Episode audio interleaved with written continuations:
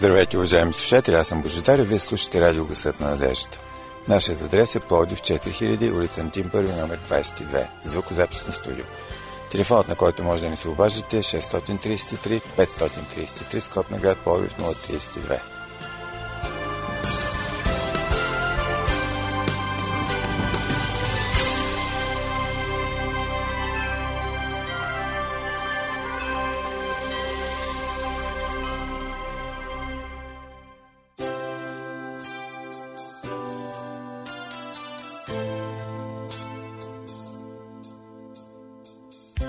Тръгнали сме на някъде. Бавно вървим и мислим. Ще си подадем ли ръка? Ще си помагаме ли? Да посрещаме проблемите заедно. Да се радваме на зората заедно. Да вървим към кръста заедно. Уважаеми слушатели, започва нашето предаване заедно. Останете с нас.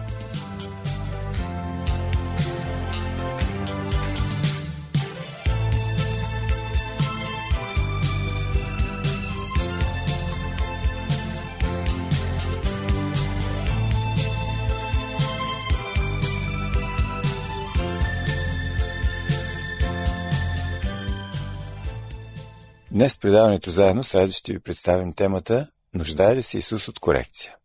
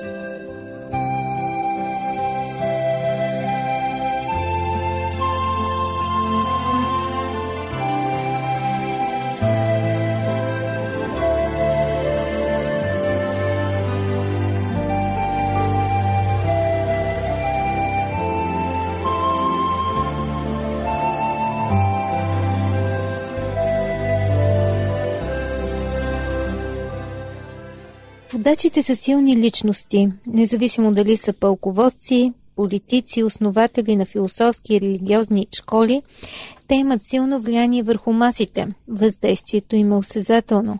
Много хора ги фаворизират, обвиват ги в уреол на непогрешимост. Вярват абсолютно в техните мнения и действия. За съжаление, в християнския свят нещата стоят по подобен начин – много често Исус Христос е изместен от мнението на по-велики личности, които или приемат негови конкретни съвети догматично, без да ги подлагат на анализ, или до такава степен префасонират думите му, че в края човек се пита, това ли е християнството? О, не, благодаря. Не ми трябва подобна схоластична и нараняваща религия.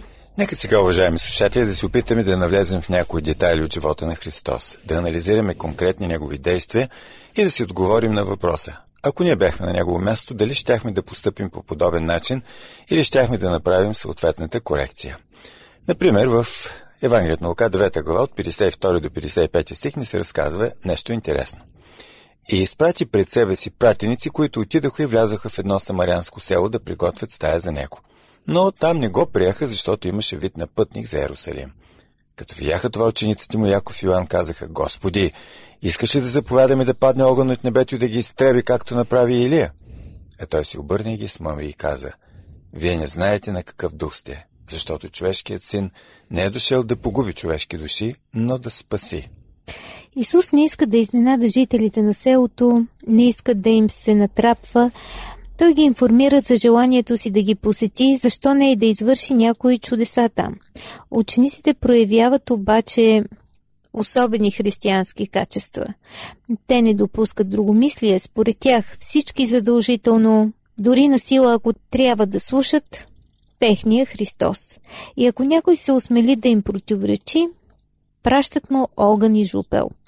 Къде отива плода на духа? Къде отива християнската толерантност и търпимост, а милостта и крутостта, себеобозданието. Не ви ли се струва, че в този момент те съжаляваха, че Христос не мисли като тях? Възмущават се за това, че Той не унищожава селото. Христос идва, за да ни спаси. Да спаси по неговия оригинален небесен метод човека чрез любовта си.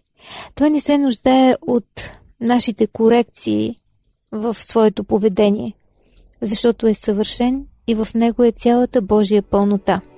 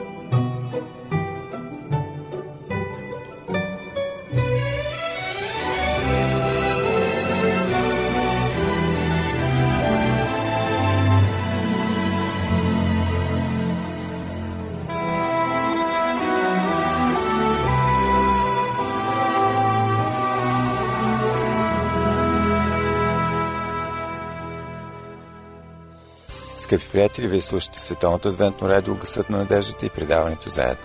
Припомням ви нашия телефон 032 633 533. Унези от вас, които желаят, могат да се свържат с нас и чрез Фейсбук. Търсете ни като Адвентно радио България, списано на Кирилица. Програмата ни продължава.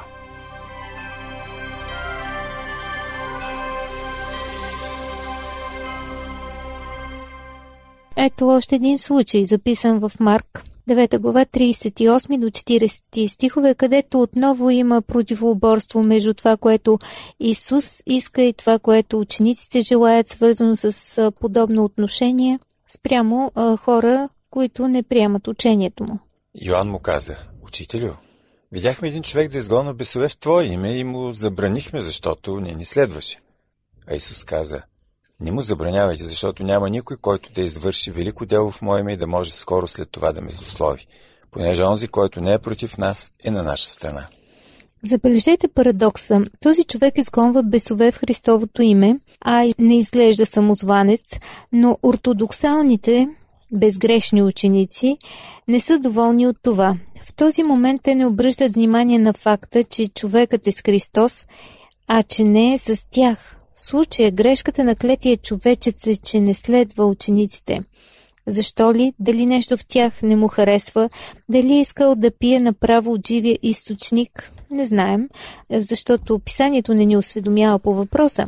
Интересно е обаче да се запитаме, ако учениците са копия на Исус в поведение, държани обноски, дали този човек нямаше да иска автоматично да се съгласи с тях. Ще ви разкажа сега една действителна случка. В една църква бях свидетел. Трябваше да изнеса проповед, както му е реда.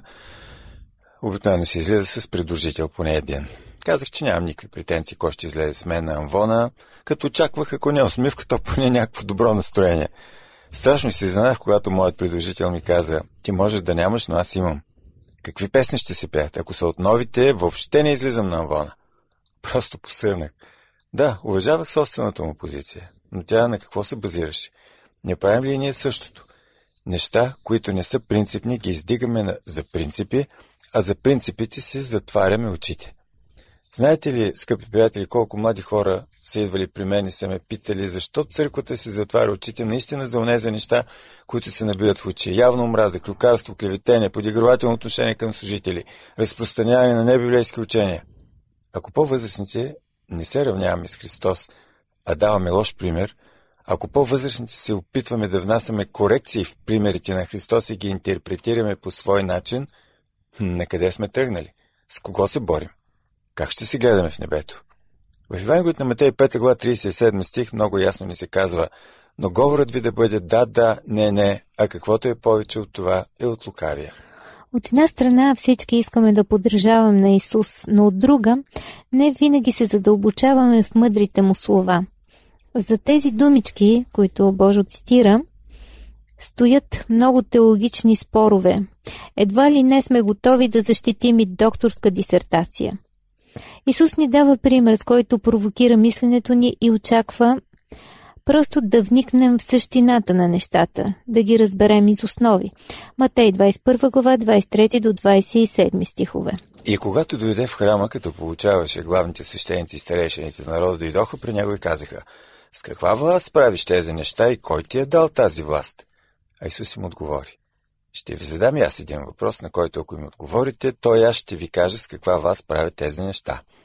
Йоановото кръщение откъде беше? От небето ли или от човеците? А те разискваха помежду си. Ако кажем от небето, той ще ни каже тогава, защо не му повярвахте. Но ако кажем от човеците, боим се от народа, защото всички смятат Йоан за пророк. И така, в отговор на Исус казаха, не знаем. И той им каза, нито аз ви казвам с каква вас правят тези неща. Това е един изключителен пример за това как Исус реагира.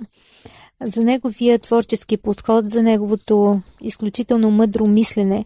Христос в някои случаи не отговаря на подигравките, но когато прецени, че нещата загробяват и се преминава границата, той наистина реагира. Ето и някои други случаи, които показват а, начина по който той действа. Исус и децата – тук също възникват спорове. Трябва ли децата да досаждат на Исус? Марк 9 глава и 10 глава а, коментират това в стихове 35 до 37 и 13 до 16. Така, първо да се спрем на Марко 9 глава. И като седна, повика 12-те им каза, който иска да бъде пръв, ще бъде последен от всички и служител на всички. Тогава взе едно детенце и го постави посред тях и като го прегърна, им каза – който приема едно от тези дечица в мое име, и мене приема. И който приема мене, приема не мене, но този, който ме е пратил. И Марк 10 глава 13 до 16 стих. Тогава доведоха при него дечите, за да се докосна до тях, а учениците ги смъмриха. Но Исус, като видя това, възнегодува им каза. Оставете дечицата да дойдат при мене, не ги възпирайте, защото на такива е Божието царство. Истина ви казвам. Който не приеме Божието царство като детенце, той никак няма да влезе в него. Прегърне ги и ги благослови, като положи ръцете си на тях. Скъпи приятели, не съм очаквал понякога в някои църкви, големи, с много деца, те малките човеченца да се превръщат понякога в ябълката на раздора, да се получава един дискомфорт между така наречените нападатели и защитници. Не искам да съм арбитър, естествено, но бих препоръчал на някои, които се дразнат от детското присъствие, да отидат в някоя малка църквичка, където средната членска маса е над 75 години, където няма мали семейства и детски глъч. Естествено, че не трябва да се стига до крайности. Родителите трябва да владеят положението, но горните стихове, които прочетохме за Исус и децата, са много важни за нас. При такива случаи как да постъпваме? Ако ние постъпваме различно от Исус, дали сме прави? Те само ни информират, че Исус обичаше и прегръщаше децата без да ги гони. А сега се запушете ушите, сякаш беше готов да изгони учениците. Все пак, нали се е милостив, само ги смъмра. Много ми е интересно у нези деца как се държали. Дали са си пускали гласчетата, или родителите са им слагали специални маски на устите, не зная. Вие се досетете. Важното е, че учениците искаха да коригират спасителя и да му покажат в края на краищата, да не си губи времето с малките, да не им разказва детски истории, и да говори смислени проповеди само на големите, на зрелите. Исус обаче просто не прие тази корекция. Не беше в неговия стил.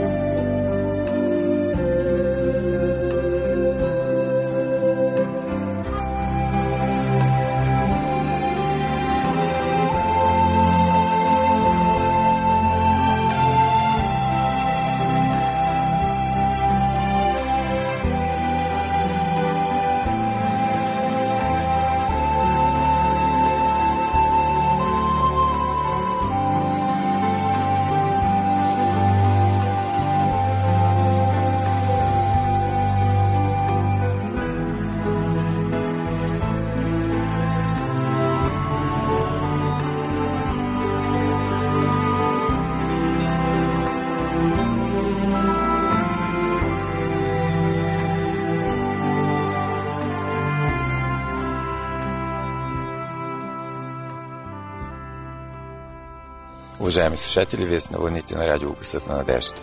Може да ни пишете на нашия имейл адрес awr.bg.abv.bg а също така и да ни слушате в интернет. awr.org е първия сайт и втория awr.sdabg.org.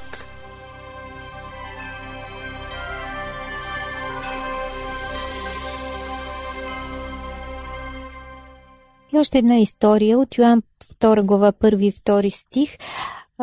Повествованието ни въвежда в събитието, свързано с една сватба в грачето Кана Галилейска, където Исус отива на празник. На третия ден, и казва текста от Йоан, Имаше сватба в Кана Галилейска и майката на Исус беше там.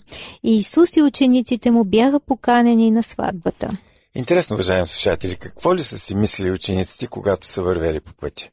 Макар, че са поканени на сватба, те сякаш не допускат, че Исус отива просто така да се весели.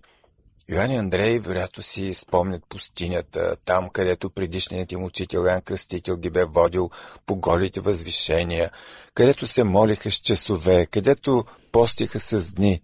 Сега, сега при тях е Месия, по-големия учител. А по-големия учител не може да върши по-маловажни дела. Само, че как ще постнем на сватбата и ще се молим с часове? Това е задача с повишена трудност. Петър е на друго мнение. Той е човек на действието. Вероятно си мисли за проповедта, която Исус се готви да изнесе или пък в крайен случай, ако е решил да си отдъхне.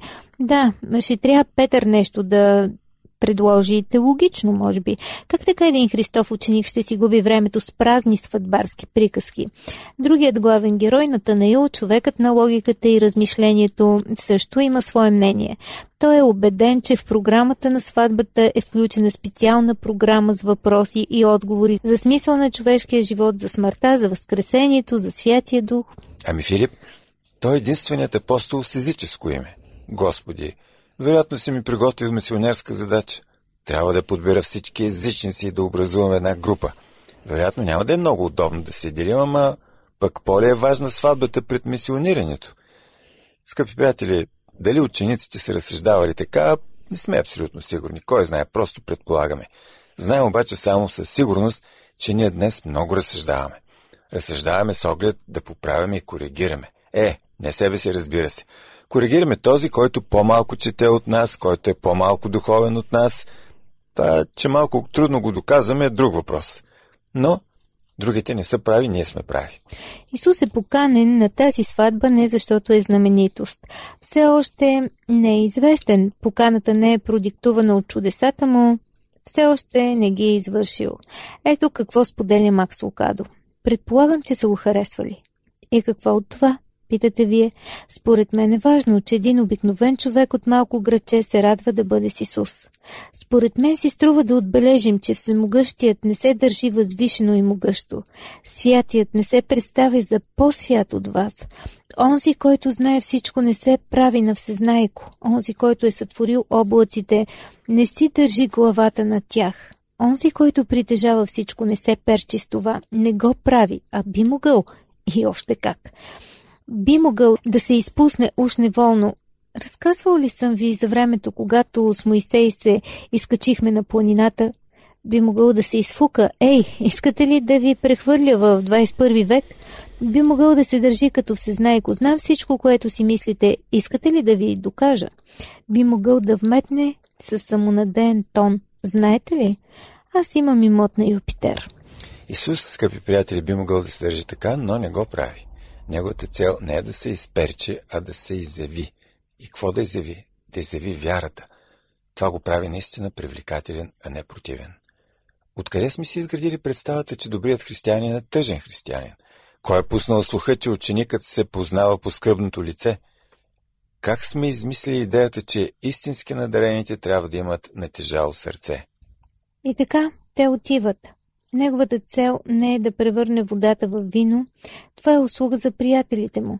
Неговата цел не е да покаже силата си на всички. Домакинът на сватбата дори не разбира какво е направил Исус. Неговата цел дори не е да проповядва. Не е записана никаква проповед. Скъпи приятели, нека сами се опитаме да научкаме. Христос отиде на това празненство, за да бъде съпричастен на радостта на младоженците и присъстващите гости. Той искаше да бъде едно с тях. Какво се случва понякога с нас? От многото корекции, които нанасяме на поведението на Христос, от желанието си ние да сме стандарта, забуваме в дебел прах неподправената радост и чистия смях. Забравяме за веселото сърце. Дали някога оплакването е направило деня по-хубав? Дали тревогата за утрешния ден някого е променила? Нека някой друг движи света за момент. Исус отделя време за празненство. Защо не и ние? Скъпи приятели, в края на тази тема, нека поставим няколко акцента от известната авторка Елън Уайт и нейния бестселър «Животът на Исус». Исус не започва службата си с някое велико дело пред Синедриона в Ерусалим. Неговата сила се изявява на домашен празник в малко галилейско село, за да допринесе за радостта на едно сватбено тържество.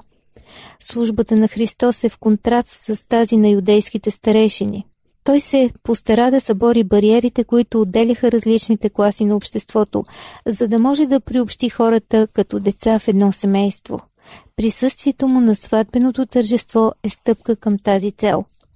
Той не допусна суета, нито сянка на светска слава, да опетнят поведението му, но намираше удоволствие в обикновените радости и чрез присъствието си на сватбата одобри социалното събиране.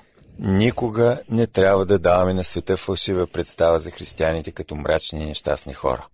Христос се радва заедно със своите последователи, когато изявяват, че макар и хора са участници в Божието естество. Те не са статуи, а живи мъже и жени. Сърцата им, освежени от русата на Божествена благодат, се отварят и разширяват за слънцето на правдата. Те озаряват светлината, която ги огрява и чрез дела, осветени от Христовата любов, осветяват другите. Скъпи приятели, нека не коригираме Христос, Той е съвършен. Нека го изявяваме в оригинал. Неговата любов, Неговите слова, Неговата усмивка, Неговите сълзи, Неговата божественост и Неговата човечност.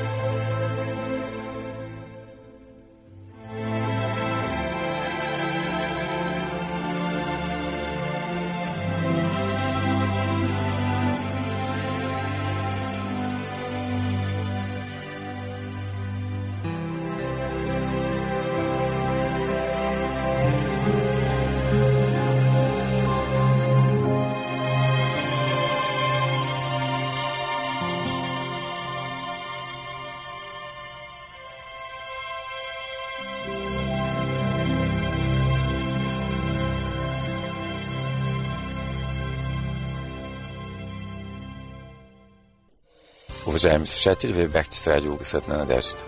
Припомням ви нашия адрес. Плодив 4000, улица Антим 1, номер 22. Звукозаписно студио. Слушайте предаването заедно следващия вторник по същото време на същата частота. До чуване!